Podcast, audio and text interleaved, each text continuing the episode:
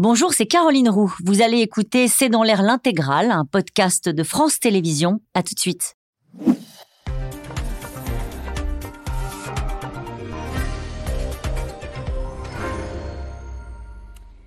Bonsoir à toutes et à tous. Vladimir Poutine dénonce un acte barbare lors d'une discussion avec son homologue turc cet après-midi, le maître du Kremlin s'est même inquiété des conséquences humanitaires et environnementales après l'explosion euh, du barrage au sud de l'Ukraine. Une posture habituelle de déni qui n'a aucune valeur pour tous ceux euh, qui le tiennent, lui et son armée, comme responsable de cette nouvelle étape franchie avec l'explosion euh, de la centrale hydroélectrique de Nova Kakovka. Au-delà des conséquences pour des dizaines de milliers de civils, côté russe et côté ukrainien, l'inondation de cette ligne de front pourrait changer le visage de la guerre, peut-être sur le terrain.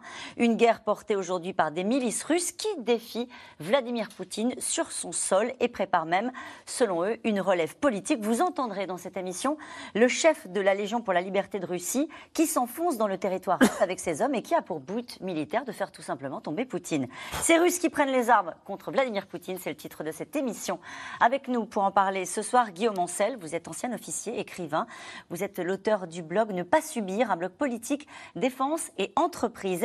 Vidal est avec nous ce soir. Vous êtes rédactrice en chef euh, de la rédaction en langue russe à RFI. Annie de Banton, vous êtes journaliste essayiste. Vous avez été correspondante permanente à Moscou pour Radio France. Je rappelle votre livre Ukraine, l'indépendance à tout prix, publié chez Buchet-Castel. Enfin, Pierre Arroche, vous êtes maître euh, de conférences en sécurité internationale à l'université Queen Mary de Londres. Bonsoir à tous les quatre. Merci de participer à ce C'est dans l'air en direct. Il dénonce un acte barbare, Guillaume Ancel. Il nous dit c'est pas moi. Vladimir Poutine ça n'est pas une surprise de la part de Vladimir Poutine qui manie le cynisme comme quelque chose de parfaitement naturel. Pourtant, euh, les faits sont pratiquement établis et la seule raison pour laquelle les pays alliés de l'OTAN ne révèlent pas pour l'instant les preuves d'une explosion qui, bien sûr, a été organisée par l'armée russe, c'est que juste ils veulent donner un petit peu de temps et ne pas apparaître comme étant l'acteur principal de ce conflit. Mais vous imaginez bien qu'une zone aussi sensible, elle est surveillée par des satellites, par des drones en permanence, par des radars. Et donc les explosions qui ont lieu entre 2 et 3 heures du matin sont le fait de plusieurs tonnes d'explosifs qui n'ont pas pu être déposés par un commando ukrainien à l'intérieur des lignes russes qu'il aurait apporté sur son dos. Et donc on sait que ce sont les Russes qui l'ont fait exploser. Et d'ailleurs on le sait d'autant plus que depuis octobre dernier, nous avions l'information que les Russes avaient décidé de miner ce barrage et ils avaient menacé de le faire exploser pendant la fameuse bataille de Kherson, puisque finalement les Ukrainiens s'étaient arrêtés juste de l'autre côté du Dniepr, mais l'intention des Russes c'était bien d'inonder cette partie du Dniepr si jamais les Ukrainiens avaient essayé de continuer. Donc ça n'est pas une surprise et ça n'est absolument pas une question de savoir qui l'a fait. Mhm. Les Américains, la Maison-Blanche en tout cas, indiquent ne pas avoir de conclusion définitive sur ce qui s'est passé alors que NBC donne en ce moment, euh, et précisément ce que vous venez de nous expliquer, c'est-à-dire une responsabilité quasiment avérée euh, des Russes. Pourquoi cette prudence des, Américains, euh, peut-être avec vous, Elsa Vidal? À votre avis, quelle est votre lecture là-dessus? Je pense que ça témoigne du fait que nous ne sommes pas présents sur le terrain. ça vient quand même euh, supporter euh, le fait que nous ne sommes pas des co-belligérants, nous ne sommes pas engagés sur le terrain ukrainien, nous n'avons donc pas accès directement à l'infrastructure concernée, nous avons des faisceaux d'informations convergents et par déduction, on se dit aussi que ça ne profite qu'aux troupes russes et que ce barrage était de toute façon contrôlé par la Russie depuis plus d'un an. Donc je pense qu'il y, a de ça également dans cette retenue. Mhm. Pierre Arroche, sur la question qui se pose, on a l'impression que sur tous les faits d'actualité désormais, à part évidemment des offensives assumées avec les drapeaux et les tanks. Mais il y a toujours ce doute de on se renvoie la responsabilité. On parlera plus tard dans l'émission de ce qui s'est passé avec Nord Stream. Euh, on est toujours dans ce, dans ce jeu de rôle. Euh, mais au fond, personne n'est dupe. Oui, alors c'est intéressant de faire le, le, parallèle avec Nord Stream parce que justement là, il y a eu euh, un débat qui continue jusqu'à aujourd'hui pour savoir quelle est la responsabilité des enquêtes. Euh, on se souvient aussi lorsqu'il y avait eu euh, un missile qui, est qui, était tombé sur la Pologne, il y avait eu là aussi beaucoup de débats pour savoir l'origine de ce missile, est-ce qu'il était russe, est-ce qu'il était ukrainien? Ça fait partie de façon générale de ce que, de, de façon un peu rapide, on appelle souvent maintenant la guerre hybride, c'est-à-dire une guerre qui ne s'assume pas comme telle. On fait quelque chose, mais on ne veut pas l'assumer, on ne veut pas assumer en conséquence, même si par parfois c'est plus ou moins évident. Et pourquoi pas d'ailleurs de la part des Russes? Pourquoi pas assumer?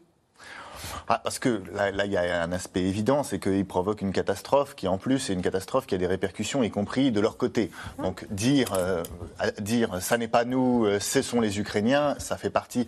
En plus, c'est quelque chose qui a déjà été rappelé, c'est quelque chose d'assez classique de la part des Russes, de dire, bah, de renvoyer la balle à l'autre. Ça, c'est voilà, quelque chose d'assez traditionnel. Mais donc, cette idée de, de, faire des opérations, et c'est un petit peu aussi la même logique des Ukrainiens lorsqu'il s'agit de laisser faire des Russes sur le territoire russe. on va en parler ça.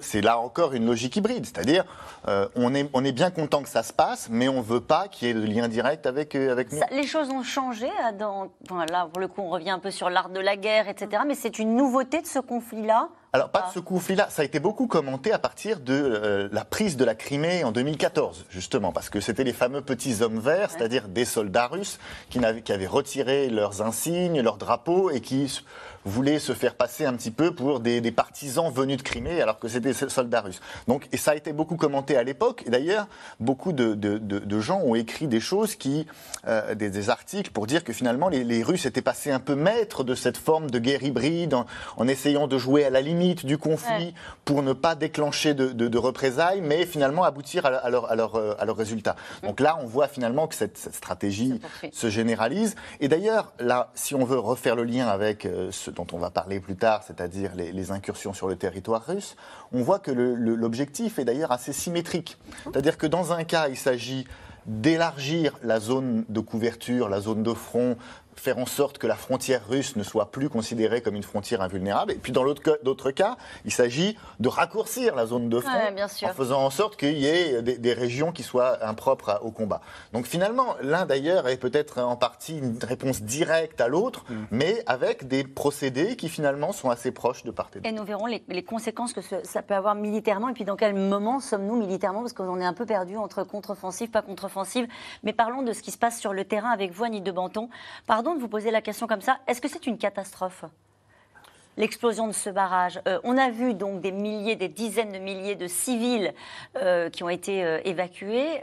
Qu'est-ce qui est en train de se passer vraiment sur le terrain? Pourquoi je vous pose la question? Parce qu'on a tellement vu d'images d'une grande brutalité, de populations souffrir. Il y a des témoignages de gens qui disent bon, les inondations, c'est pas pire que la guerre. Hum. Pourquoi c'est une grande catastrophe? C'est parce que on a euh, véritablement un crescendo. On a eu les attaques sur, systématiques sur le système énergétique. Oui. On a eu les attaques systématiques, bombardements, vital pour euh, le pays. Et maintenant, on a l'eau. Et il faut bien voir ce que représente l'eau pour ce pays. Les eaux du Dniepr euh, irriguent l'intégralité du pays. Et donc, ce Dniepr, euh, aussi par une sorte de perfidie, disons, de la nature, euh, va depuis la, centrale de Tchernobyl jusqu'à la mer.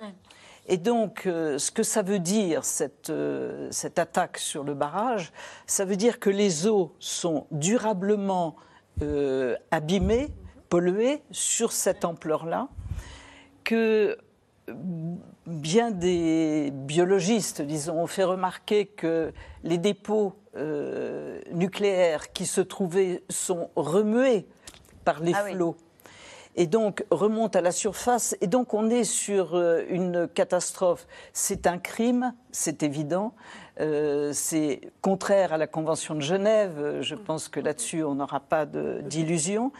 Mais c'est une suite de, de dégâts que l'on va découvrir au fur et à mesure. C'est-à-dire qu'on n'est pas, on mesure pas encore l'effet que peut avoir sur le temps long l'explosion de ce barrage. Parce que on parle maintenant de désertification du Sud. Mm. Comment va-t-on faire pousser les céréales? Quelles céréales vont mm. arriver à pousser Les animaux, les zones naturelles qui étaient des zones protégées euh, d'observation de, la mer, des eaux de la mer.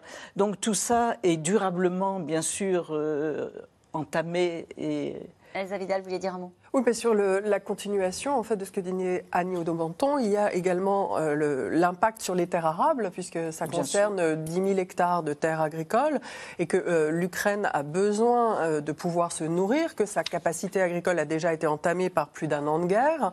Donc ça vient frapper à nouveau la capacité d'une population déjà fragilisée. Ça entraîne des déplacements. on a a priori évalué à 40 000 personnes le nombre de potentiellement à déplacer dans des villes villes qui sont déjà fragilisées. On s'est entretenu avec le responsable de l'administration de Kryvyi Rog, un petit peu au-dessus donc de Kherson, et la ville accueille déjà 80 000 réfugiés, dont la moitié de Kherson, qui est avant cet épisode-là, ils viennent d'en recevoir d'autres. Donc ce sont des populations fragilisées qui doivent encore être déplacées en interne, et la, la capacité de l'Ukraine à se nourrir va être impactée, à avoir de l'eau potable aussi. Le même représentant disait que pour sa ville, c'était 500 000 personnes qui étaient concernées par des coupures d'eau potable euh, d'ici 24 à 48 heures, donc aujourd'hui et demain. Mm. Voilà, il y a un impact fort et puis euh, ça crée un obstacle incroyable sur le chemin de la contre-offensive. Et ça, nous allons en parler de la contre-offensive dans un instant. En tout cas, c'est une opération de guerre majeure dans ce conflit euh, qui dure depuis plus d'un an. L'explosion du barrage de Kakovka sonne comme une nouvelle forme d'escalade, vous l'avez dit à l'instant. Des dizaines de milliers de civils qui ont dû tout quitter en urgence pendant ce temps-là, Kiev et Moscou se renvoient toujours la responsabilité de ce qui s'est passé. Juliette Ballon et Nicolas Baudry-Dasson. Avec eux, ils n'emmènent presque rien.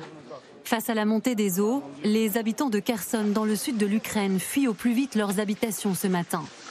Depuis hier et l'explosion du barrage de Kakovka, près de 17 000 personnes ont déjà été évacuées pour beaucoup en train vers la ville de Mykolaïv, située à une centaine de kilomètres.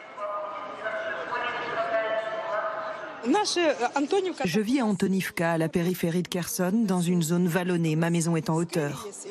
Plus bas, vers la ville, se trouve un ravin complètement inondé. Il est impossible de passer par là. Les gens sont piégés, comme sur une île. 24 villages inondés dans la zone du barrage, selon les autorités ukrainiennes. À certains endroits, le fleuve Dnipr a même emporté des maisons. Mais tout le monde n'est pas encore parti, et pour ces Ukrainiens, aucun doute sur les responsables de la catastrophe.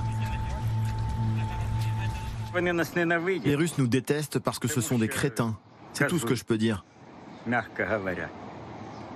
Ils veulent détruire la nation, détruire l'Ukraine. Ils se fichent de tout parce que rien n'est sacré pour eux. C'est dans la nuit de lundi à mardi que le barrage hydroélectrique de Kakovka a été détruit. Explosion accidentelle, frappe de missile, l'origine de la catastrophe n'est pas encore déterminée, mais elle laisse déjà craindre une crise humanitaire selon les Nations Unies. L'infrastructure retenait 18 milliards de mètres cubes d'eau. C'est un coup dur pour un secteur de la production alimentaire qui, comme nous le savons, est déjà fortement endommagé. Nous sommes aussi particulièrement préoccupés par les risques de contamination par les mines et les munitions explosives, car les eaux en mouvement rapide déplacent les projectiles vers des zones auparavant considérées comme sûres. L'inondation comme arme de guerre. Nouvelle escalade dans le conflit entre la Russie et l'Ukraine qui se livre comme toujours à une bataille de communication. Le président ukrainien accuse encore une fois les Russes d'être des terroristes. Le monde entier sera au courant de ce crime de guerre russe. Ce crime d'écocide. Une telle destruction délibérée par les occupants russes du barrage est une bombe environnementale de destruction massive. Pour sa propre sécurité, le monde doit montrer maintenant que la Russie ne peut pas s'en tirer avec une telle terreur. Même accusation, quasiment mot pour mot, du côté du président russe cet après-midi. L'acte barbare ayant visé à détruire la centrale hydroélectrique de Kakovka a conduit à une catastrophe environnementale et humanitaire à grande échelle.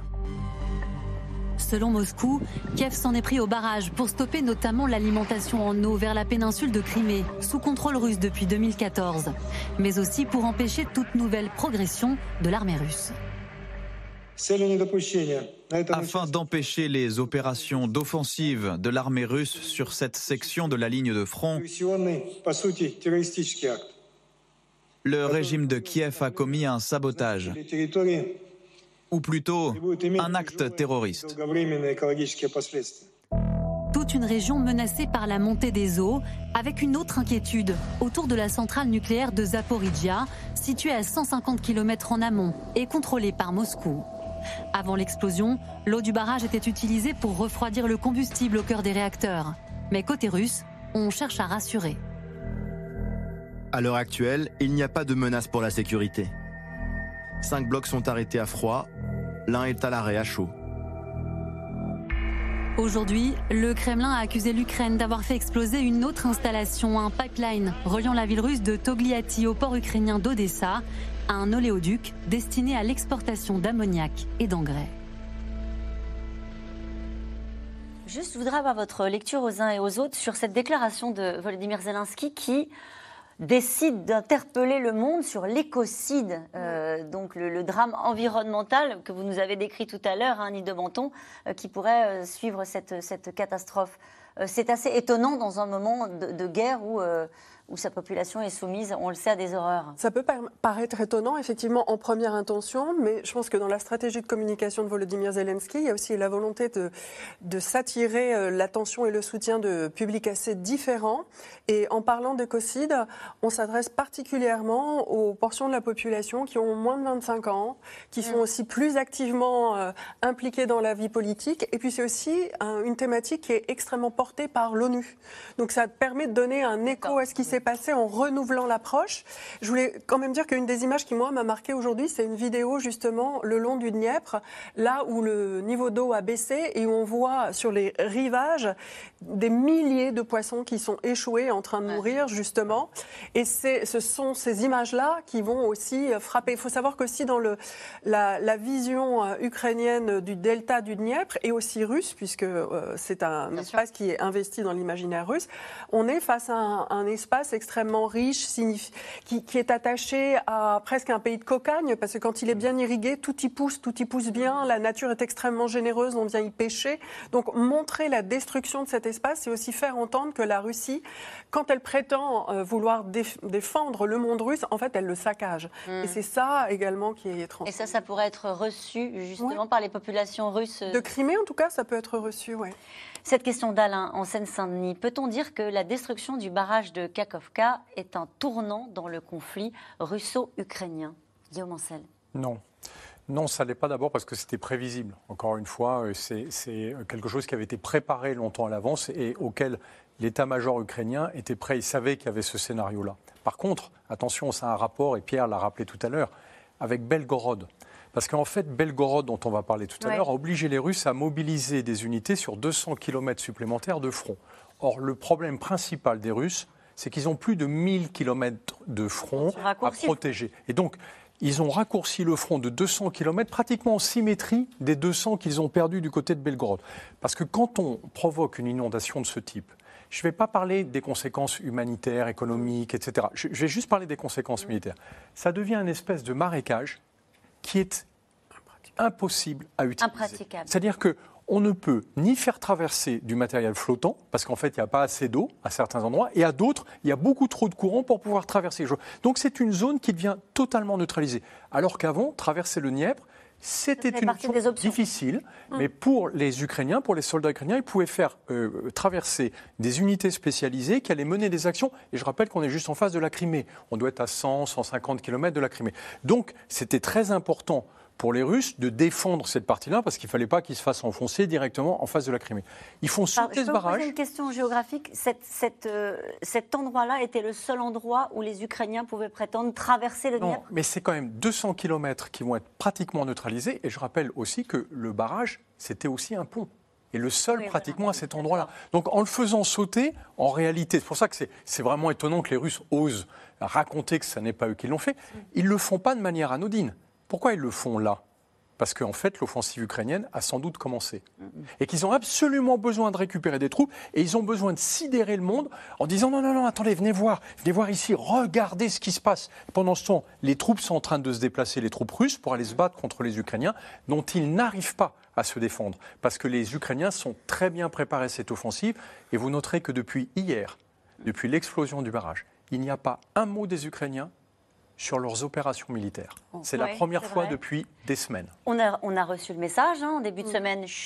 oui. Il y avait ces vidéos qui tournaient de soldats qui disaient maintenant c'est silence. Quand il y aura l'offensive, il n'y aura pas un mot. Et notez aussi. On y est, donc ça veut dire qu'on y est. On y est. Et notez aussi que les grandes capitales occidentales, des pays qui soutiennent l'Ukraine depuis 15 mois maintenant, ne font pas un mot, ne disent pas un mot, ne font pas un commentaire. Elles sont juste en train de dire Ah, on va chercher à établir ce qui s'est passé, etc. Parce qu'elles savent très bien que l'action majeure, c'est l'offensive ukrainienne. Mhm. Et que cette catastrophe, je ne dis pas que c'est une diversion, mais c'est une manœuvre de sidération. Qui rend plutôt service, comme vous nous l'avez parfaitement expliqué, aux troupes russes en raccourcissant le front. Est-ce que, alors même que vous nous êtes en train de nous expliquer que l'offensive, la contre-offensive attendue de printemps est en train, peut-être a peut-être même déjà commencé, euh, comment réadapter en fonction des nouvelles contraintes géographiques, puisqu'il euh, y a une partie qui est inondée. Vous pensez que dans les plans des Ukrainiens, c'était déjà intégré ce qui pouvait se passer? Ils avaient ils avaient clairement euh, travaillé sur cette option parce qu'en réalité, on a préparé les états-majors ukrainiens sur une notion de jeu de stratégie, c'est-à-dire qu'ils puissent étudier plein d'options différentes pour ne pas se faire coincer dans leur plan. C'est pour ça qu'hier, le président Zelensky a tout de suite déclaré ça n'aura pas d'impact sur la contre-offensive. Parce qu'en réalité, c'est pas on est sidéré, on bouger. C'est pas par là qu'on voulait passer. On est sidéré, mais de toute façon, c'est pas ça qu'on aurait fait, ou plutôt, on a d'autres possibilités de faire. Pierre Arroche. Sur l'influence militaire de, ce qui va se passer. Déjà, ce qui est intéressant sur l'évolution du rôle du Dniepr, parce que pendant très longtemps, on l'a présenté exactement à l'inverse comme une, barrière défensive pour les Ukrainiens. Et il y a une époque où, euh, en été, c'était les Ukrainiens qui détruisaient les ponts sur le Dniepr pour éviter, euh, pour que les Russes puissent passer euh, de, sur la rive ouest. Exactement comme ce que raconte le, ministre de la Défense en disant, bah, à cette époque, enfin à cette époque, effectivement, ils pouvaient faire des offensives, ils visaient Odessa, etc. Donc c'était les Ukrainiens qui voulaient empêcher le ravitaillement par le Dniepr. Maintenant, quand même, avec cette action, c'est une façon pour les Russes de reconnaître que de toute façon, ça n'a plus aucun sens pour eux de viser un jour même après l'offensive, de repartir à l'offensive, après la contre-offensive ukrainienne, parce qu'en fait, ils, augmentent euh, l'écart entre eux et les Ukrainiens. Ça en dit beaucoup de leur ambition militaire. Bah, ça veut dire, qu'ils sont dans une optique de, euh, voilà, de, glacis défensif. Mhm. Deuxièmement, ce qui est intéressant quand même sur la façon dont ils envisagent la contre-offensive ukrainienne. C'est vrai que c'est plus difficile de franchir des marécages que de franchir un fleuve, mais ça veut dire qu'ils se sont dit, les Ukrainiens auront peut-être l'audace de vouloir franchir ce fleuve qui est pourtant considéré comme une barrière défensive très forte. Parce qu'au moment où les, les, Russes se sont repliés derrière le Dniepr et ont quitté Kherson, Beaucoup de gens avaient même applaudi le général Sourovikine à l'époque en disant bah, voilà, maintenant il a une position solide. C'était fragile d'être sur la rive ouest du Dniepr, mais en étant derrière le Dniepr, il a une position solide. Eh bien là, ce que ça montre des Russes, c'est que les Russes se disaient bah, peut-être que les Ukrainiens auraient eu l'audace de tenter une opération alors même que c'est compliqué. C'est pas impossible sur un fleuve, mais c'est compliqué. Ça veut dire effectivement qu'ils se disent les Ukrainiens vont tenter des choses compliquées. Et on a parlé de la Crimée. Mm. Il y a aussi une petite musique qui tourne un peu autour de la Crimée. On a entendu qui dit que c'est un objectif légitime, possible. Des Ukrainiens. Euh, des Ukrainiens. Le ministre de la Défense, euh, Ben Wallace, britannique, a dit les, les Ukrainiens sont sans doute capables d'attaquer la Crimée. Donc, évidemment, il y a, ça peut être aussi une sorte de moment pas forcément de panique, mais en tout cas, un moment on se dit, voilà, on se dit, les Ukrainiens sont peut-être capables de faire quelque chose d'assez audacieux euh, qu'on n'aurait pas forcément envisagé il y a quelques mois. Annie de Menton sur ce que ça change, euh, peut-être pas sur le, terrain militaire, c'est moins votre euh, parti, mais sur le rapport de force, c'est intéressant ce qui vient d'être dit. Euh, sur le fait qu'en fait, aujourd'hui, c'est l'armée ukrainienne qui fait peur.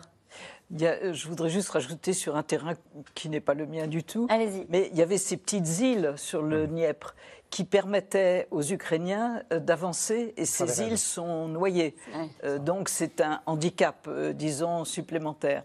Euh, l'autre chose que l'on peut dire euh, qui, est un petit peu différent, c'est que euh, le gouvernement russe a publié une nouvelle loi il y a une dizaine de jours disant que toute enquête sur des attaques terroristes, militaires, sur des ouvrages dangereux seront impossibles et interdites. Donc il y a quand même, on voit là, une préparation même législative. Ah oui euh, donc, quand euh, Poutine dit on va préparer une enquête et on va, on va essayer d'y voir clair, euh, il, est, il est évident que tout a été verrouillé à l'avance pour qu'aucune enquête n'aboutisse. Par le passé, dans l'histoire, quand on refait l'histoire, c'est un, ça, a parfois été une cible. Oui, En 1941, oui, très souvent, en fait, les ouvrages d'art euh, de type barrage, de type station électrique, font partie euh, de cibles dans la guerre, de cibles, encore une fois, illégitimes du point de vue du droit humanitaire, et du droit de la guerre, mais euh, très fréquemment, euh, malgré tout, pris pour cible. Et l'exemple auquel vous pensez, c'est Oui. 1941, quand un- sur un autre barrage, un peu plus haut, il me semble, les, So-. Ouais, les soviétiques l'ont fait sauter pour bloquer l'avancée des troupes nazies et euh, leur ancien allié qui s'était retourné euh, contre eux et avait sacrifié, ce faisant, des dizaines de milliers de soldats soviétiques. Et c'est effectivement quelque chose qui revient nécessairement à la mémoire des gens qui vivent dans cette région, puisque ça a touché euh, sans doute leurs grands-pères, leurs oncles. Et on, le voit, le sacrifice aussi de la vie humaine dans la guerre, c'est quelque chose qui est, euh, qui est une pratique quand même récurrente. On le sait aussi que dans la culture euh, russe, le coût de la vie, notamment dans l'armée, hein, de ceux qui se battent, est extrêmement bas. Il y a une, une conséquence qu'on n'avait peut-être pas imaginée, en tout cas moi, que je n'avais pas imaginé, c'est ce que soulève le CICR aujourd'hui, c'est la dispersion des mines. Et oui. Euh, et, et- et ça, effectivement, c'était difficilement anticipable, mais là, là ça, va, ça, va, ça va poser des, des problèmes pour les populations. c'est un phénomène qu'on a euh, beaucoup euh, connu et, euh, comment dire, euh, euh, réf- réfléchi au Cambodge. Ah. Cambodge, qui a été le pays le plus miné du monde, c'était une de mes premières opérations malheureusement, et où les phénomènes de boue et de euh, euh, mousson faisaient que les mines se déplaçaient. Donc il n'y avait plus aucun plan de minage, les mines se déplaçaient comme dans un espèce de paysage flottant, ce qui était terrifiant. Je peux citer le CICR, juste, il dit c'est catastrophique. Auparavant, nous savions où se trouvaient les dangers. Aujourd'hui, nous ne le savons plus. Donc là, on ne le sait plus, mais ça veut dire que ça pollue durablement et c'est une autre forme de pollution, le fait qu'il y ait des explosifs, qu'il y ait des mines qui soient répandues. Après, par rapport à la guerre, par rapport à ce qui se passe aujourd'hui, pardon, mais c'est un truc qu'on traitera en troisième, quoi. Ouais. Parce que d'abord, il faut gagner la guerre, et puis ensuite, il faudra sécuriser cet environnement, parce que derrière, il y a des vrais problèmes d'approvisionnement en eau, et puis pour l'avenir du pays, la manière dont on va pouvoir exploiter ou pas. Et les mines, malheureusement, ce sera une contrainte, euh, mais je dirais presque en troisième, comme on l'a fait au Cambodge et ailleurs. Est-ce qu'on aura, pardonnez-moi, à un moment donné, un top départ un peu officiel de la contre-offensive? Enfin, pardon de le dire avec autant de. euh, ou est-ce qu'on va rester dans ce flou et puis à la fin on se dira ah bah oui finalement les Russes ont reculé ou on a mis tel et tel moyen? Euh, ça fait quelques jours qu'on se dit, si même autour de cette table, que ça a déjà commencé en fait. Euh, bien sûr, dites-vous Annie de Menton. Oui, ça a commencé, c'est tout à fait clair, euh, par petits pas euh, que l'on peut voir euh, sous différents euh, aspects. Déjà, euh, je dirais la, la fébrilité de la Russie, Ouais. qui ne reste pas non plus sans information. On ne peut pas non plus imaginer qu'ils sont là à attendre le feu vert euh, du Conseil de sécurité ukrainien. Donc euh, c'est clair, euh, toutes les, les manœuvres autour de Belgorod, euh, même si elles ne sont pas directement, bien sûr, euh, dirigées par Kiev, euh, ont quand même la bénédiction. euh, Et ça s'inscrit, cette explosion du barrage s'inscrit dans ce moment d'accélération sur le terrain? Très de probablement. la, ça, fébrilité, probablement. de la fébrilité russe, Oui. sûrement. Oui. Oui, Mais de je ferais quand même- l'inquiétude. Je ferais quand même une différence entre la préparation du terrain et une contre-offensive. Moi, j'en sais rien si ça a commencé, je, je ne vois pas ce qui se passe directement, mais une contre-offensive, c'est pas euh, de la fébrilité, de la préparation ou une, un- une élongation ou un raccourcissement de la ligne de front. Une contre-offensive, au bout d'un moment, ça se voit parce que ça se veut un mouvement, un mouvement massif et puis parce qu'il y a des effets euh, visibles, parce qu'il y a des combats. Donc, euh, il, voilà, il y a la préparation du terrain, essayer d'être dans, les po- dans la situation la plus favorable, et puis après, la contre-offensive, ça devient quelque chose qui, normalement, est beaucoup plus massif que ça. On a l'exemple de Kherson. Donc, euh, je rappelle la grande bataille de Kherson. Les Ukrainiens ont repris toute une région qui avait été envahie par les Russes et on a su pratiquement que Kherson tombait quand c'était fait. C'est-à-dire qu'on n'a absolument pas pu suivre l'offensive ukrainienne. Et, et en fait, c'est très important dans une offensive. Bien sûr, on l'annonce pas. Et Pierre a raison de dire que l'action ne sont pas les préparatifs. Il peut y avoir les préparatifs. l'action n'a pas commencé. Pour moi, elle a commencé. Je vais dire pourquoi. Le 6 juin, c'était hier. Ouais. C'était les 79e commémorations du D-Day, du jour de débarquement. Le général américain, chef d'état-major des armées, est venu en France pour commémorer avec ses homologues britanniques et français. Et qu'est-ce qu'il déclare pour le 6 juin? Eh bien, cette offensive aura lieu sans qu'on ait eu le temps de livrer les F-16 et les chars Abrams. Et donc, c'est lui qui fait le lien. Et, et en même temps, les Américains font très attention de ne pas apparaître dans la situation actuelle, comme l'a rappelé Elsa. Pourquoi? Parce qu'ils ne veulent pas être l'acteur principal de la guerre, c'est l'Ukraine. Et de l'autre côté, le ministère de la Défense russe, depuis hier, répète à peu près toutes les deux heures on vient de stopper l'offensive ukrainienne et on a tué plus Ouais. de soldats qu'il n'y en a dans l'armée ukrainienne. On a détruit tous les chars, même ceux qui n'ont pas été livrés. Donc, on voit bien que, en tout cas, l'offensive est peut-être déjà enclenchée. mais qu'on ne la voit pas pour l'instant. Et puisque vous parliez des États-Unis, Nikolai Patrushev, secrétaire du Conseil de sécurité de la Russie, qui dit les États-Unis mènent une guerre non déclarée contre, contre la Russie.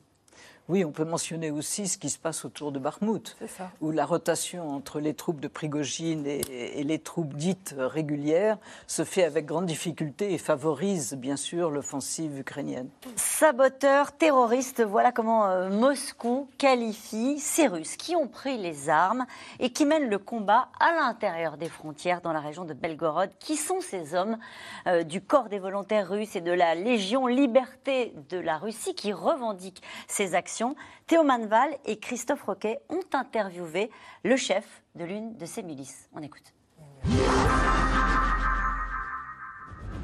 Ils font parler d'eux depuis près de trois semaines, menant des incursions en territoire russe. Nous allons libérer toute la Russie, de Belgorod à Vladivostok, pour que le drapeau de la liberté soit hissé à Moscou.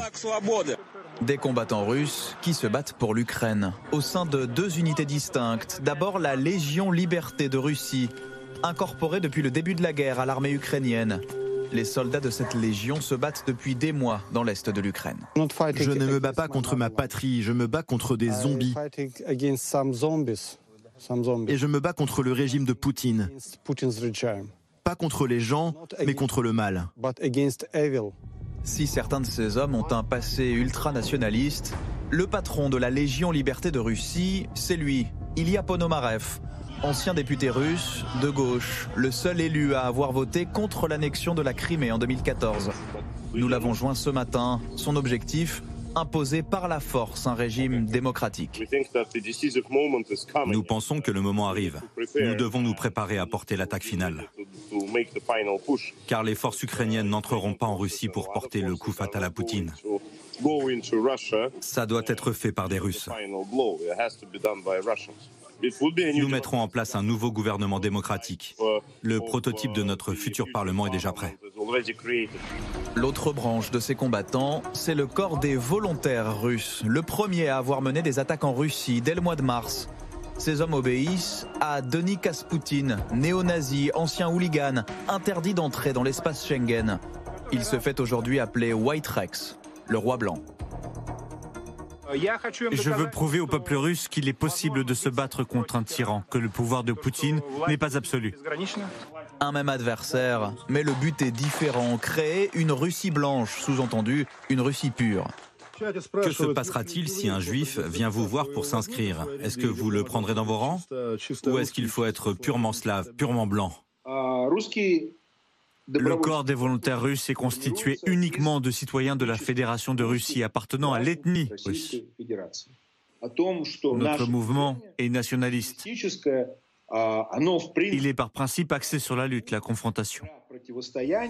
Malgré ces divergences idéologiques sur le terrain, les deux groupes combattent parfois ensemble, comme récemment dans la région de Belgorod, montrant la capture conjointe de supposés prisonniers russes et mettant la pression sur le gouverneur local.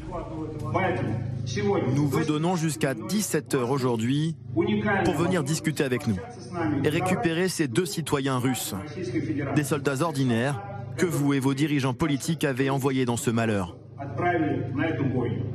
Une alliance de circonstances que justifie Ilya Ponomarev. Nous suivons l'exemple de Churchill pendant la Seconde Guerre mondiale. Il savait qu'il devait utiliser toutes les forces à sa disposition pour combattre le pire des maux, Adolf Hitler. À ce moment-là, il a dit qu'il était prêt à pactiser avec le diable pour renverser Hitler. Donc il s'est allié à Staline, ce qui n'a pas fait de lui un bolchevique, et ils ont battu Hitler. Cette fois-ci, l'objectif est d'atteindre le Kremlin, et les armes pour le faire interrogent. Sur ces images, les volontaires russes utilisent des blindés américains, les Max Pro, des armes occidentales comme ces lance-roquettes suédois. De quoi faire réagir jusqu'au Pentagone. Nous suivrons cela très attentivement. Les États-Unis n'ont pas donné leur accord pour un transfert de leur équipement à des organisations paramilitaires qui ne seraient pas l'armée ukrainienne. C'est un butin de guerre. Nos gars les ont pris aux Russes qu'ils ont battus dans la région de Bakhmut. Ce sont des armes occidentales que les Russes eux-mêmes avaient pris aux Ukrainiens et que nous avons récupérées notamment aux soldats de Wagner. Alors faut-il croire le gouvernement ukrainien qui affirme suivre avec intérêt la situation à la frontière russe, mais n'avoir aucun rapport avec ses combattants? Annie de Menton, sur l'attitude de Kiev qui dit, euh, au fond, comme le faisait en son temps Moscou avec les Wagner, on les connaît pas, c'est pas nous. Bon, c'est un jeu de passe-passe, c'est tout à fait clair. Euh, bien sûr que enfin, les forces ukrainiennes ont tout intérêt à se dédouaner par rapport à l'aide occidentale qu'ils reçoivent en armes et en munitions. Euh, maintenant, ils ne se sont pas cachés non plus pour dire qu'ils s'en réjouissaient qu'il n'y était pour rien, mais qu'il s'en réjouissait. Et d'ailleurs, même euh, Daninov, le secrétaire du Conseil de sécurité, a déjà euh, avancé que, euh, ma foi, un éclatement de la Russie pouvait être très proche, qu'on ne le souhaitait pas. C'est aux Russes de prendre les décisions, mais, mais en gros, nous approuvons de loin. Elsa Vidal, ce que dit Ilya Ponomarev dans le, le sujet, c'est clairement on va aller chercher Poutine. On est là pour aller chercher Poutine. C'est le projet, c'est le projet, mais le problème, tout de même, il est nécessaire de le souligner, c'est qu'on ne sait absolument pas de combien d'hommes disposent ces légions, si elles existent pour certains pour l'une des deux euh, groupuscules qu'on a évoqués, si elles existent véritablement en tant que telles, ou si c'est un projet euh, politique né en Ukraine. Donc on ne sait pas en fait quelle est leur capacité militaire véritable. Mais ils sont à Belgorod. Ah, ils sont à Belgorod, il n'y a aucun doute à ce sujet, mais les, hommes qui sont à Belgorod et dans cette région, c'est quelques dizaines, peut-être une centaine, maximum 200 personnes. Alors cette, cette euh, troupe-là, elle a un effet de déstabilisation énorme. Elle emmène la guerre sur le territoire russe, qui n'est plus inviolable. Elle recycle, là, on voit derrière vous, euh, un drapeau, en fait, qui est recyclé. C'est le drapeau de la Russie anti-guerre, de la Russie. Et en plus, ils reprennent des slogans aussi euh, du mouvement navalniste. Donc, c'est un, un, creuset avec un syncrétisme très étrange, un mélange de valeurs éclectiques très étrange. Mais c'est certain, c'est aussi un boomerang, le retour de la part des Ukrainiens aux Russes en disant, bah, vous, vous croyez, vous avez essayé de faire croire au monde qu'on avait un problème de séparatisme dans le Donbass et en Crimée, vous allez avoir un petit problème de séparatisme dans ces régions-là. Donc c'est très ironique. Mais il y a sur la toile russe, ce qui se discute beaucoup quand même, c'est de dire que ce projet-là, ces deux unités, le corps des volontaires russes et la Légion euh, Liberté de la Russie, ne sont pas en capacité à emmener des troupes à Moscou et à renverser le régime. Oui, c'est clair que ce sont pour l'instant des groupuscules. Mais ce qui est symptomatique peut-être et intéressant, c'est d'une part qu'ils aient pu franchir la frontière aussi facilement et qu'ils étaient très étonnés. Et l'autre chose qui, moi, m'a paru intéressant, mhm. c'est qu'ils bénéficient quand même d'une certaine sympathie de la population. La population russe Ah oui, c'est tout à fait. Euh, on en a quand même euh, de multiples témoignages. Et l'autre chose intéressante, ce sont ces, euh, ces, témoignages aussi de soldats qui se sont échappés de Mariupol et qui ont, sont arrivés à sauver leur vie et qui ont sauvé leur vie avec quand même l'assistance de la population locale, mhm. y compris d'un policier russe. Alors bien sûr, ce sont des exemples complètement parcellaires et qui ne représentent pas l'ensemble de la population, mais ce sont des indications. Ça a une, une utilité dans la guerre psychologique. Est-ce que ça a une utilité militaire Oui, mais réduite. C'est-à-dire que là, ce qu'on voit, c'est un théâtre des illusions. D'accord, ce sont des forces extrêmement limitées. Elsa l'a rappelé, on pense qu'au maximum, ils sont quelques centaines. Et surtout, il faut imaginer qu'ils sont peu efficaces. Ce sont des pirates. C'est une bande de pirates. Ils sont incommandables. En général, Comme les Wagner euh, Pas très loin, sauf que Wagner, le, chef de Wagner n'a jamais eu aucune compétence militaire. Alors que là, c'est des types qui ont envie de se battre. C'est assez différent de Wagner, où les mercenaires venaient se battre uniquement pour le fric, et, malheureusement, ils se faisaient tuer avant d'avoir touché quoi que ce soit. C'est un modèle d'entreprise capitalistique de mercenaires, alors que là, ce sont des groupes très illuminés et très excités, qui jouent un rôle qui est important en cas de guerre, c'est celui de faire des diversions. Ils sont incapables de faire quoi que ce soit de structuré du côté russe. Mais dans votre reportage, on le disait très bien, les Ukrainiens ne rentreront pas sur le sol russe. On se souvient qu'il y a un accord très ferme avec tous les pays alliés qui soutiennent l'Ukraine. Vous ne pouvez pas porter cette guerre sur le théâtre russe. Mais personne n'a dit que des Russes ne pouvaient pas porter la guerre sur le théâtre russe. Or, si vous regardez bien la réalité, dès que ces unités se replient, où est-ce qu'elles vont? Elles vont en Ukraine. Donc, euh, comment est-ce qu'on peut imaginer deux secondes qu'elles sont euh, totalement indépendantes et autonomes euh, du pouvoir ukrainien, alors que c'est eux qui les arment, qui les approvisionnent en munitions et qui sans doute leur indiquent les endroits où ils peuvent entrer parce qu'ils ont besoin de renseignements. Et au passage, ils ont montré une chose terrible aux Russes. C'est que les Russes avaient fait croire qu'ils avaient gardé, protégé cette frontière directe de 1000 km entre la Russie et l'Ukraine. Je ne parle pas de la ligne de front, hein, je parle de cette ligne-là. Elle était censée être renforcée. Ils sont rentrés comme dans du beurre. Et ça, pour les Russes, c'est une provocation terrible, c'est une humiliation. Et les Russes ont été obligés d'envoyer des unités lourdes pour les chasser. Ils les chassent pendant deux jours et ils reviennent. Et donc, ils ne peuvent pas se dire, c'est pas grave, ils reviendront plus. Ils sont obligés de fixer des unités là où ils, ont, croyaient ne pas en avoir besoin. Ça, c'est un défi pour l'armée russe. Et Pierre Arroche, allez-y, je vous en prie. Oui, je pense qu'il y a aussi un, aspect. Euh, je pense qu'il y, a plusieurs dimensions qui sont intéressantes. Donc, il y a la dimension, effectivement, euh, allongement de la ligne de front parce qu'il y a ce mhm. harcèlement.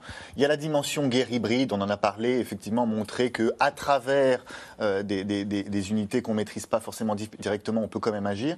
Il y a aussi le thème du renversement du régime qui est intéressant.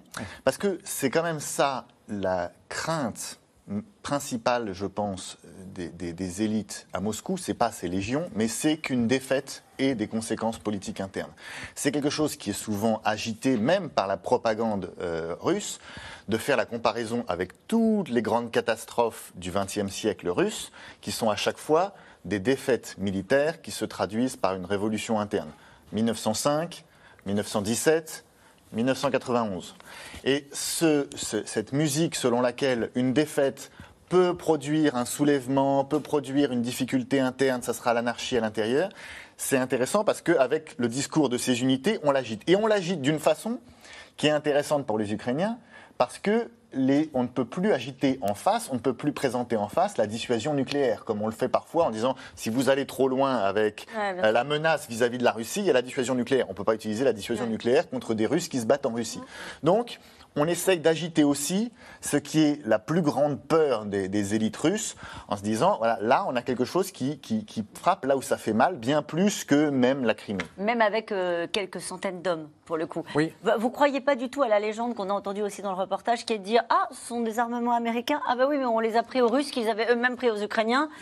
Euh, il y a des armements américains parce que ce sont des armements ukrainiens. bien sûr qu'ils ont, ils ont été livrés. J'ai eu tout à l'heure mes amis belges qui m'ont confirmé que ça leur posait problème parce qu'on a vu. Non, alors on ne le voit pas dans un de ces reportages, mais il y a des fusils d'assaut belges qui Ils l'ont dit, ils l'ont souligné. bien sûr. Et les Belges m'ont dit c'est évidemment de l'armement qui a été livré aux Ukrainiens on savait que les Ukrainiens en avaient livré une partie à ces groupuscules. simplement, on va se contenter de nier le fait, puis surtout de montrer que ce n'est pas parce qu'un fusil d'assaut qui vaut 500 dollars, 500 euros, pardon, euh, passe d'une main à une autre. ça n'est pas structurant. C'est pas comme s'ils avaient euh, des, missiles euh, Storm Shadow.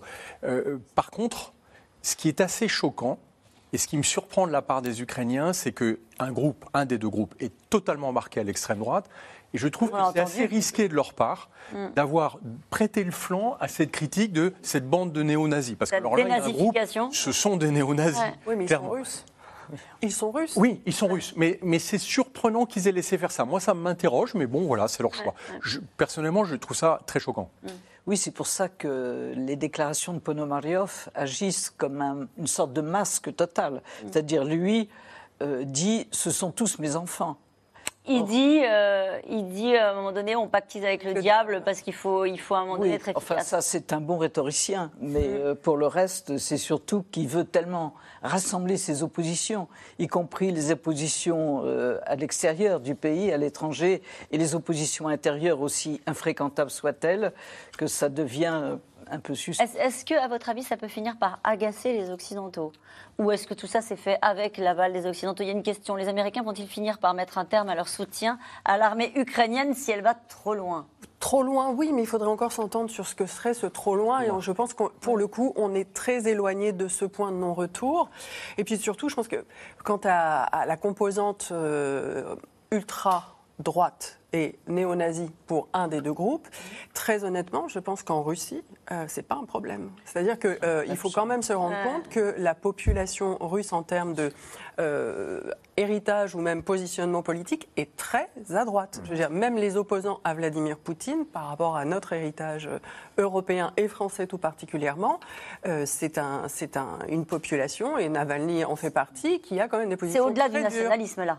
Là, c'est au-delà du nationalisme, puisque c'est du monarchisme, c'est de l'antisémitisme, il y a des ultras de droite, il y a aussi des ultras de gauche, hein, des antifascistes qui ont créé des groupes qui sont rattachés dans cet ensemble-là. Donc effectivement, c'est un reflet aussi de, du panorama politique qu'on a eu en France aussi dans la résistance. Hein. On n'a pas eu que des résistants sympathiques, on en a eu en très peu... Bah, on a eu des résistants qui étaient vichistes. Bah, c'est pas comparable, mais enfin, euh, les girodistes, c'était pas des gens avec qui on a de la sympathie. Et on a fait front avec eux, quitte à poursuivre ensuite la lutte politique par des moyens non armés après la fin de la guerre. Il faut quel est leur but Pardonnez-moi si on parle de quel est le, lien commun et comment quel est l'argumentaire de dire on veut renverser Poutine Pourquoi? Parce qu'il dessert cette Russie blanche qu'on veut mettre exactement, en place. Parce qu'il le dessert la nous Oui, parce que ah parce qu'il d'abord il faut un petit distinguo. Ils disent à un moment je, moi je suis russe ethnique et je suis pas membre de la fédération de Russie. Donc euh, la, Russie c'est une grande fédération avec des peuples autonomes dedans. Bah, les Tchétchènes typiquement ou certains Bouriates. Et eh ben les euh, membres ultra-droite qui sont pour la Révolution nationale, ils veulent une Russie où il n'y aurait que des Russes ethniques et que les Bouriates, par exemple, aient leur État, et les Dagestanais aussi, chacun séparé. Ça ressemble à certains de nos identitaires hein, qui disent bah, les Maliens, vous avez le droit d'avoir votre État, mais séparés de la France. Hein. Oui, c'est vrai que justement ces groupes ont eu des tas de difficultés en Russie aussi, mmh, parce que l'ultranationalisme était celui de Poutine. Et il ne voulait pas non plus, sur ces plates-bandes, avoir des individus comme cela. Donc il y en a une partie qui est partie en prison, une partie qui s'est réintégrée euh, voilà, dans la société, et cette autre partie euh, groupusculaire euh, qui essaye d'attaquer sur des critères qu'on connaît bien et qui déteste Zelensky parce qu'il est juif. Donc. Je vais faire une comparaison historique qui n'est pas tout à fait exacte, mais c'est un peu quand on a transformé certaines bandes de pirates en corsaires. C'est-à-dire que c'est clairement les Ukrainiens en ont besoin à ce moment-là, mais ce sont des pirates. Évidemment que les pays alliés ne vont pas dire qu'ils soutiennent un groupe d'extrême droite. C'est une erreur tragique. Mais ça interroge, et je pense que ce qu'a dit Elsa sur l'état de la société russe est extrêmement intéressant dans l'acceptation de ce groupe et le fait que les Ukrainiens peuvent les pousser en avant en disant bah, regardez ce qu'il y a chez vous, c'est terrible. Leur point commun, c'est la volonté de se battre. En fait, ce sont des chiens de guerre. Hein. Ils veulent se battre. Ce qu'ils veulent, c'est aller, euh, pardon, ils veulent aller batailler en Russie. Ils disent contre Poutine, ils savent très bien que c'est pas eux qui le renverseront. Mais ils sont persuadés qu'en se battant, ils vont finir bien. Voilà. C'est le culte de la force. Un des deux leaders, en fait, en Europe, puisqu'il a vécu euh, en Allemagne en se faisant passer pour un réfugié juif, attention ironie. Il était ensuite, euh, il avait des moyens de survie en, faisant du combat sans règles en fait, du free fight. Mm. Donc il le dit très bien. J'ai pas d'idéologie à part euh, la puissance de la Russie euh, ethnique et j'aime l'adrénaline, j'aime mettre des coups, j'aime être dans la rue. Euh, on revient à ce qu'on disait au début de l'émission sur le flou autour des conditions de cette explosion de ce barrage et qui peut rappeler peut-être, vous me direz ce que vous en pensez, euh, ce qui s'est passé avec le gazoduc Nord Stream. C'était en septembre dernier. Euh, Kiev et Moscou s'accusent depuis lors et les Occidentaux abordent le sujet toujours avec une extrême prudence jusqu'à ces révélations il y a 24 heures du Washington Post mettant en cause un général ukrainien. Walid Berissoul et Michel Bouilly. C'est une gigantesque fuite de gaz russe en mer Baltique. L'explosion il y a huit mois du pipeline Nord Stream. Huit mois d'enquête, de mystère et toujours aucun responsable. Mais hier, de nouvelles révélations sont venues questionner directement le cœur du pouvoir américain. Selon le Washington Post, les États-Unis avaient connaissance d'un projet d'attaque ukrainien sur le pipeline Nord Stream. Je ne vais certainement pas engager une discussion relevant du renseignement, en particulier sur ces révélations. Ces révélations du Washington Post viendraient d'une autre fuite, une fuite de documents secrets défense divulgués sur le web par ce jeune officier de 21 ans arrêté mi-avril, Jack Texera. J'ai demandé au ministère de s'assurer qu'on aille à la source de ce qui lui a permis d'avoir accès à l'information. L'un de ces documents sensibles contiendrait un rapport du renseignement américain, rendu public par le Washington Post. Selon ce rapport, en juin 2022, soit trois mois avant les faits, la CIA mais aussi les renseignements européens avec connaissance d'un plan d'attaque ukrainien très précis contre le pipeline en mer Baltique. Membres des forces d'opération spéciales ukrainiennes utilisant de fausses identités avaient l'intention de louer un bateau et, à l'aide d'un véhicule submersible, de plonger au fond de la mer Baltique puis d'endommager ou de détruire le pipeline. Ces détails très spécifiques montrent que depuis près d'un an, les alliés occidentaux ont des raisons de soupçonner Kiev d'être à l'origine du sabotage. Le 26 septembre 2022, trois explosions sous-marines provoquent des fuites massives depuis ce gazoduc reliant la Russie à l'Allemagne. Nous sommes sept mois après le début de la guerre en Ukraine, et depuis, chaque camp se renvoie la responsabilité de ce sabotage. Pour moi, c'est une histoire étrange, et cette histoire n'a rien à voir avec nous. C'est comme un compliment pour nos forces spéciales, mais cela ne vient pas de notre action. Le scénario d'une attaque orchestrée par Kiev, c'est la thèse favorite du Kremlin, qui accuse les pays européens d'une certaine cécité envers leur allié ukrainien. Un chapitre de plus dans une guerre de l'information entre l'Est et l'Ouest. Nous avons proposé à plusieurs reprises aux autorités danoises et suédoises notre aide pour enquêter sur les attentats terroristes. Toutefois, les demandes adressées par le bureau du procureur général de Russie aux autorités compétentes de ces pays ont été rejetées. Il est clair que leurs autorités ne sont pas intéressées par l'identification des véritables auteurs de ces attaques. C'était un acte de sabotage délibéré. Et maintenant, les Russes propagent de la désinformation et des mensonges. Au moment opportun, quand les choses se calmeront, nous allons envoyer des plongeurs pour découvrir exactement ce qu'il s'est passé. Mais n'écoutez pas ce que dit Poutine. Nous savons que ce qu'il dit n'est pas vrai. Mais concernant les révélations d'hier, ni le Kremlin, ni les autorités ukrainiennes n'ont réagi pour l'instant. Nord Stream, une installation stratégique au cœur du bras de fer entre la Russie et l'Europe, présenté comme garantie de sécurité énergétique avant la guerre, devenu aujourd'hui le symbole de notre dépendance au gaz russe. Il y a quelques jours encore, Vladimir Poutine répétait que dans cette affaire, les Occidentaux se seraient sabotés eux-mêmes. Je ne vais pas revenir sur ce que nos opposants n'ont cessé de marteler à propos de la crise de l'énergie en Europe. Mais je voudrais rappeler encore une fois qui en est le responsable.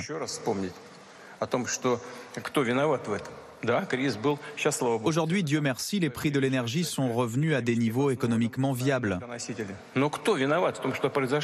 Mais qui a provoqué leur envolée? Nord Stream 1 a explosé et Nord Stream 2 n'a pas ouvert. Washington affirme ne pas avoir de preuves accréditant une attaque orchestrée par Moscou. Mais cette hypothèse existe elle aussi. Quelques jours avant l'explosion, la marine danoise aurait repéré un navire militaire russe comme celui-ci, naviguant dans la zone. Un navire capable de transporter un petit sous-marin à son bord.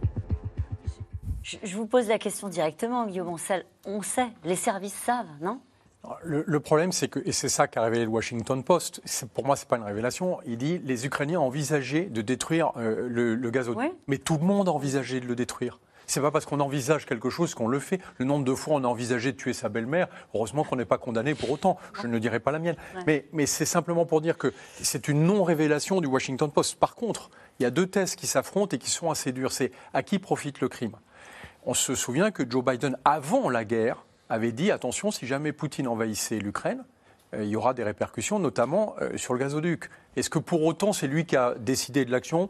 En fait, techniquement, il pouvait le faire. Par contre, ce qui est sûr, c'est que ce n'est pas une équipe de quatre plongeurs qui ont loué un bateau de pêche et qui ont fait ça. C'est une grosse opération. C'est une opération qui est complexe. Il y a plusieurs tonnes, encore une fois, d'explosifs qui ont été utilisés et ce n'est pas à la portée de tout le monde. Mm. D'autre part, cette zone est hyper surveillée. Donc on n'imagine pas euh, quatre euh, faux pêcheurs ukrainiens s'installer au-dessus d'un gazoduc pour aller tranquillement. Non, c'est une opération lourde.